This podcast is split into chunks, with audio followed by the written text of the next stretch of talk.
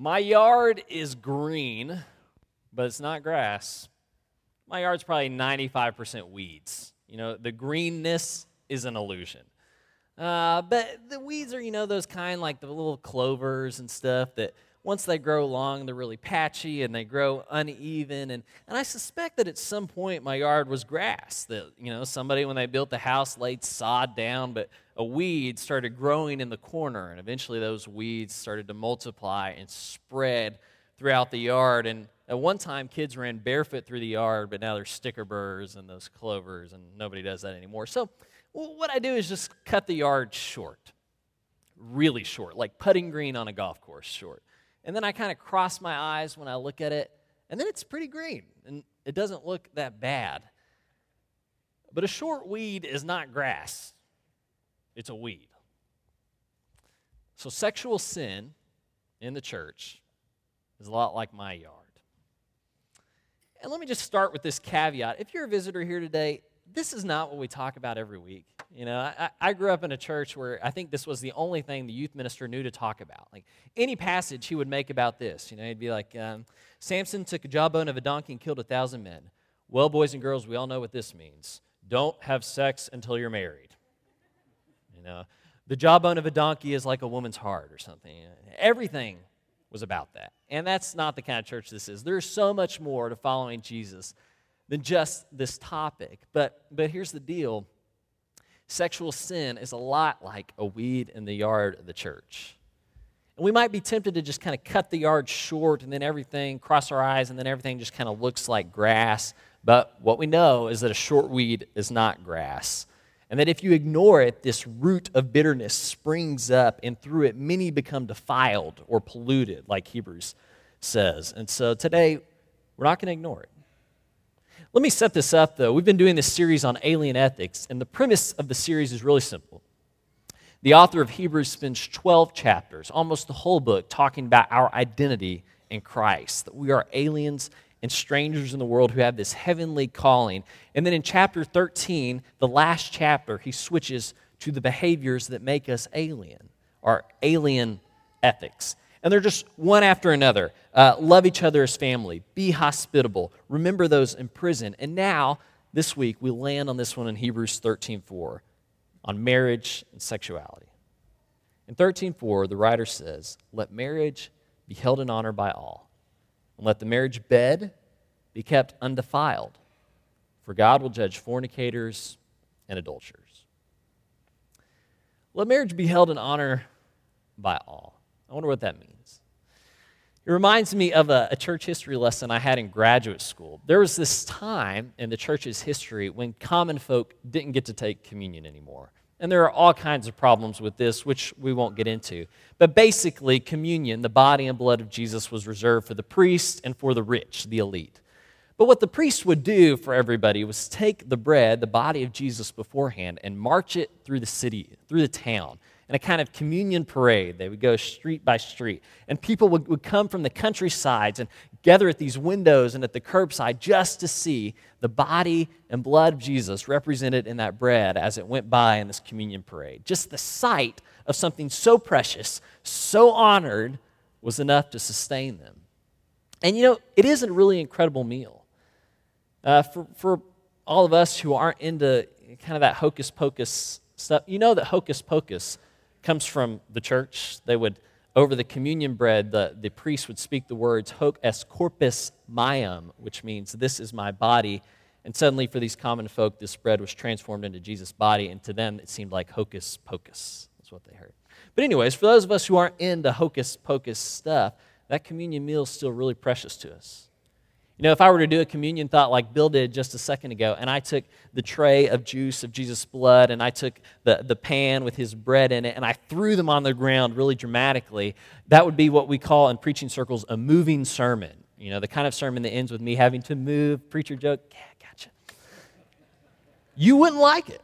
You know, you would not like it if I did that. Why? Okay, even, even in ways that you can't explain, the blood of Jesus, the body of Jesus, is precious to you. It's the reason that Peter calls the blood that cleanses us, washes us, saves us, calls it the precious blood of Christ. And that word precious, there in Peter, is the same word used for marriage here in Hebrews 13.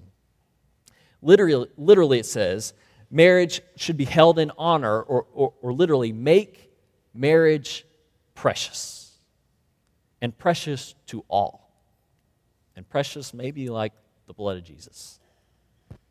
Which makes me, of course, think you know, would we line the hallways of Highland? Or would I stand there in the hallways with you to watch as this incredible marriage was paraded by? Would I do that? Or on the flip side, would I be as upset about a, t- about a, a failed marriage as I would about a toppled communion tray? Would I care enough to step in or not? I think it's in asking those questions that you begin to get at the, what, this, uh, what is implicit, the implications within this ethic for this whole community, for all of us as we gather together. And I think for your life, to hold marriage in honor, to make marriage precious, is serious, really serious business. And according to this text, it's business for all, for everybody. So it's not just business for the minister or for the elders, but for everyone. And if it's the business of everyone, married couples, singles, divorcees, widows, kids, if it's everybody's business, if this is everybody's job, then you're probably wondering how do you do your job? How do you make marriage precious? How do you honor it? Okay, to answer that, we need to think about an old VBS story. I'm in the VBS mindset from this last week. And when I was the Apostle John, and, and uh, well, okay, it was fun. So I'm in the VBS mindset. Remember Esau?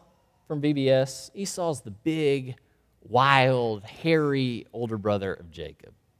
And his story is kind of painful to rehearse because as the older brother, he's got the birthright, which is a double share of the inheritance. Well, he's out in the field one day and he comes home and he's hungry. He's, he's really uncontrollably hungry. And Jacob's there and he's making this nice stew. And Jacob says, Here, have some stew, but first, give me your birthright. Remember the story? And Esau does it.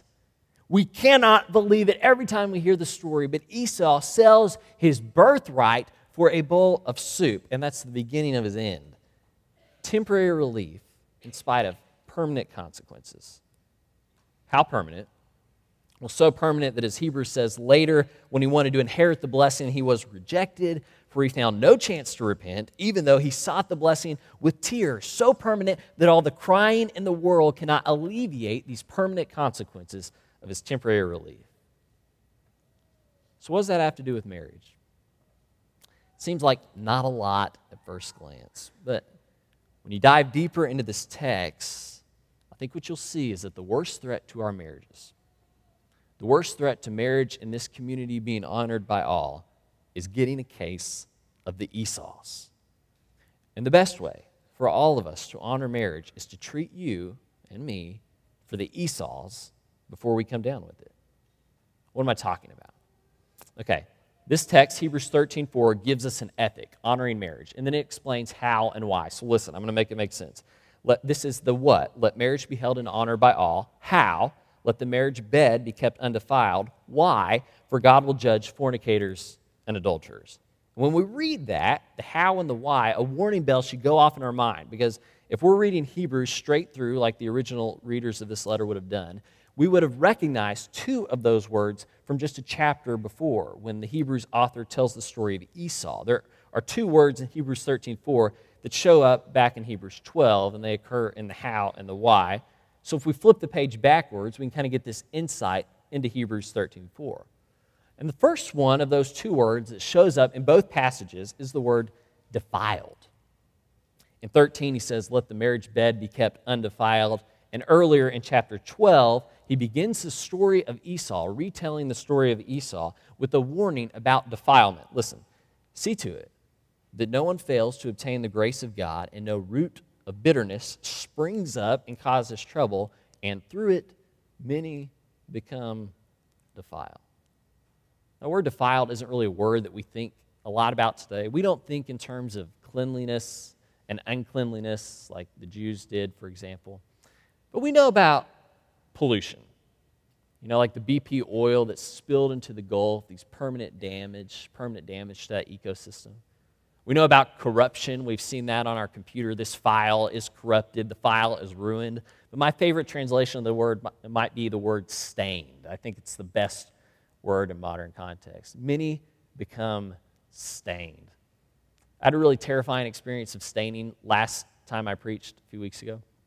Um, it, was right before 10 minutes before I was going to walk to the chapel and preach there, and uh, I keep a toothbrush in my office to brush my teeth before I come out and mingle with you all. You know, I give a lot of side hugs, and, uh, you know, I, I feel sorry for y'all if you have to catch a whiff. So I, I brushed my teeth, and it was 10 minutes before, and I decided I'm going to go brush my teeth before I walk over to the chapel. So I go into the office coffee room where we have a refrigerator and a little sink, and I lean over that sink and I start to brush my teeth, and I gargle and I spit it out, and I wipe my face, wipe my face, and I walk back to my office, and all of a sudden I notice a chill because apparently in leaning over that counter, I got my pants wet in the worst possible spot for your pants to be wet before you're going to preach a sermon.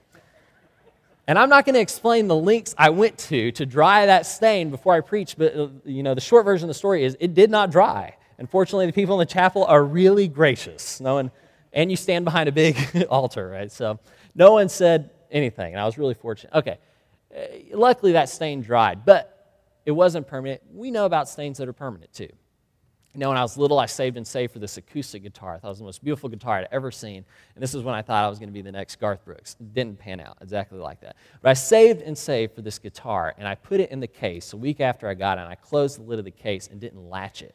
A few hours later, I walked by and I picked up that case, and the guitar spilled out, gouged the wood, and it was permanent, right? There was nothing that could be done.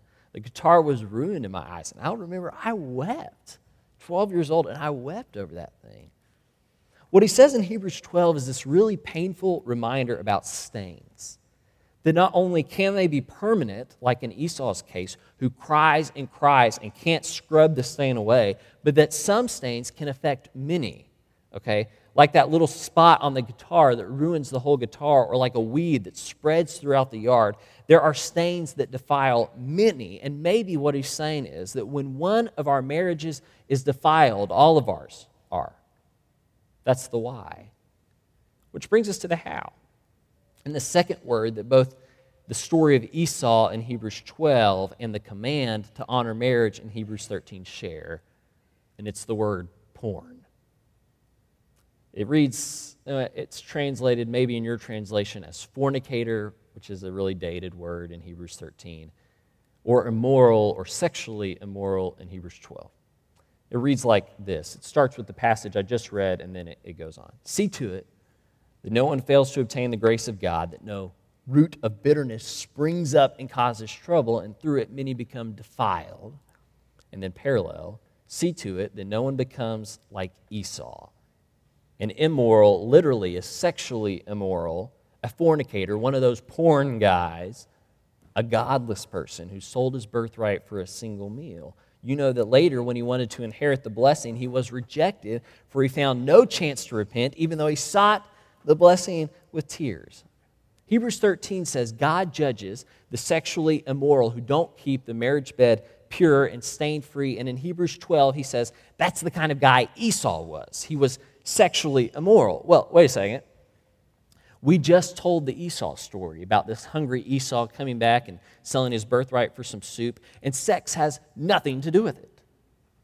So we're tempted to call up the writer of Hebrews and say, You need to edit this. There's been an error in this book for 2,000 years, and you, need to know about it. That wasn't his problem. You know, what Esau did was just trade something, it was just accept temporary relief in spite of permanent consequences. What Esau did was just trade something meaningful for something trivial. And see, that's nothing like sexual immorality, is it? Nothing at all. A few months ago, one of our young men in our young adult class shared his testimony. He was addicted to pornography for years before he got married, and then that addiction continued into his marriage. He was wrecked by guilt and shame, but each time he was faced with the decision of what he was going to do, it was always, always easier to choose temporary relief in spite of what might be permanent consequences. You might say he had a case of the Esau's. And he thought that when he confessed to his wife, when he cleared the air, that she would be grateful to him. That, you know, he was being honest, that their marriage bed could be made better. But the reality was, when he told her, it was very clear that the marriage bed was stained, it was defiled, and that the consequences were severe and permanent. She didn't celebrate with him, she wept. And you see, I think the way for the church, for all of us to honor marriages, is for all of us to kill the Esau that lives inside of us. And the Esau is that tendency that we all have in all kinds of situations to choose temporary relief in spite of permanent consequences. And as aliens, we have this heavenly calling. And when we act like Esau, we throw away that heavenly calling for the earthly one because the earthly one seems more immediately appealing and gratifying. That's the alien problem in this text. And I think that's why marriage is precious. It's why we have to keep Esau out of the bedroom, and it's why in Hebrews 13:4, out of all these list of commands, Hebrews 13:4 is the only one that explicitly says God will judge those who fail to keep it. Marriage is precious because when our marriages fail because of moments of sexual Esau, not only have we failed our marriages, but get this, we have failed at discipleship. Know what I hope that we are forming in you as a place, as a community that exists to do discipleship, and forming in you as people who we want to disciple others is the ability to not choose temporary relief despite permanent consequences in any situation. We want you to choose permanent faithfulness, both to God and to your spouse. But if you press it a step farther, it's obvious what the Hebrews writer is saying. If people in our faith family see marriages failing because of moments of unfaithfulness, moments of choosing temporary relief, how can we expect them to do any better in any other situation? They will always choose temporary relief because we've trained them to do it. That's why we got to honor marriage, because we've got a discipleship problem on our hands. How do we honor marriage? Well, I think there's probably many ways. But as this text points out, what we cannot do is honor marriage without weeding out sexual sin. And so this is that part of the sermon, the uncomfortable part. It's uncomfortable because of what I know is going on in the homes, on the phones, on the computers, the pads, the iPads of many at this church. Uh, when, we, when that young man gave his testimony a few months ago, I extended an invitation afterwards for guys in our young adult group dealing with pornography or sexual addiction to reach out to me or to Bill Ivy, who Bill Ivy's name is listed on the back of your link, as well as Tracy Childers, two guys who really dedicated themselves to helping men fight this along with Kathy Ivy and Lawana for the women. And when we extended that invitation, um, it, calls kept coming for a while. There were a lot of guys dealing with it. Then they kind of stopped. But there are some of you here today who last night or this morning looked at porn. Uh, statistics say 70% of men ages 18 to 34 look at pornography at least once a month. 70%. 25% of all web searches are for pornographic content. 25%. And more and more women are looking at porn too. Let me say it really simply you're staining your marriage. You're staining your marriage or your future marriage. You know, if you think that this is going to disappear, this habit is going to disappear right when you get married, I'd encourage you to think again. I'd encourage you to talk to my friend. Because every time you opt into those temporary, those moments of temporary relief, in spite of permanent consequences, you are training yourself to do the same thing over and over again. That habit's going to be hard to break. But the heartbreaking thing is that it can be beat. By the power of God, by the power of the Holy Spirit, this thing, this stain, can be scrubbed away. If it wasn't possible, think about this the writer of Hebrews would not have cared to mention it. If it wasn't possible to fight sexual sin in a community, the author of Hebrews would not have said a thing about it if it was beyond our control, but it's not. Of those guys that we've gathered into accountability groups, most have not relapsed. You know, most are not looking at pornography on a regular basis or ever. Many have downloaded software on their phones and computers, and a list of that software is on the back of your link. And parents, I would highly encourage you to check out those things. But many have downloaded software. They're part of these uh, relationships with people, and they're not relapsing. Okay, I have seen, we have celebrated victory in these groups. We've had setbacks, but I've seen guys permanently change. I've seen guys who are leaning into their heavenly calling in ways that they never have in their whole life, or at least since they were little boys. But some of you, men and women, you're not going to call. You're not going to call me. You're not going to call those people listed on the back of the link. You're not going to call your friends here. And you're certainly not going to call your spouse. And your story is going to be like two of the stories I heard recently of men where it started innocently enough on the computer, or women where it started innocently enough in the gym or at work, and it ended in someone else's marriage bed. And then you're going to look like Esau, crying and crying, and it might just be too late. This might not be your struggle, but all of us struggle with being Esau at times. All of us have this in us. Okay, men, think about where your eyes go. All right, let's talk about this for a second. The word we use is to check out a woman. Think about how often you do this.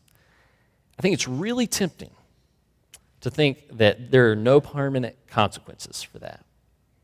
And in that way, checking out someone is the essence of temporary relief or pleasure. Surely there are no permanent consequences.